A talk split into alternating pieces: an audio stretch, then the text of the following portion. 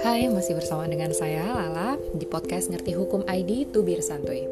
Pada podcast kali ini saya akan membahas soal apakah advokat asing dapat mendirikan kantor hukum di Indonesia. Nah, sebelum membahas lebih lanjut, kenalan dulu yuk sama siapa sih advokat asing itu? Menurut pasal 1 angka 8 Undang-Undang Nomor 18 Tahun 2003 tentang advokat, advokat asing adalah advokat berkeluarga negaraan asing yang menjalankan profesinya di wilayah negara Republik Indonesia berdasarkan persyaratan ketentuan peraturan perundang-undangan.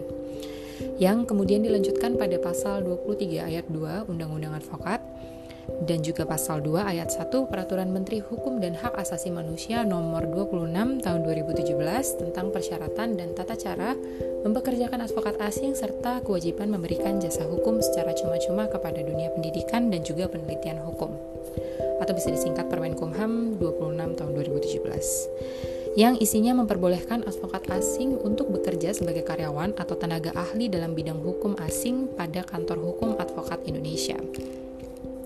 Bidang hukum asing yang dimaksud adalah hukum dari negara asal advokat asing itu sendiri dan atau hukum internasional di bidang bisnis dan arbitrase serta penyelesaian sengketa di luar pengadilan lainnya.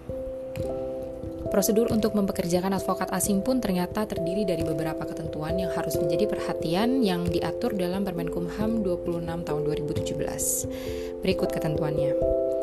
Yang pertama, kantor advokat yang bersangkutan harus mengajukan persetujuan untuk mempekerjakan advokat asing kepada Menteri Hukum dan Hak Asasi Manusia. Kemudian yang kedua, advokat asing wajib memperoleh izin kerja dari Menteri Ketenagakerjaan. Yang ketiga, jumlah advokat asing yang dapat dipekerjakan pada kantor advokat ditentukan berdasarkan jumlah keseluruhan advokat Indonesia yang bekerja pada kantor tersebut, dengan perbandingan 4 orang advokat Indonesia berbanding satu orang advokat asing dengan ketentuan paling banyak lima orang advokat asing untuk setiap kantor advokat. Namun, apabila ada tiga advokat Indonesia di suatu kantor advokat, maka kantor tersebut dapat diberi kesempatan untuk mempekerjakan satu orang advokat asing.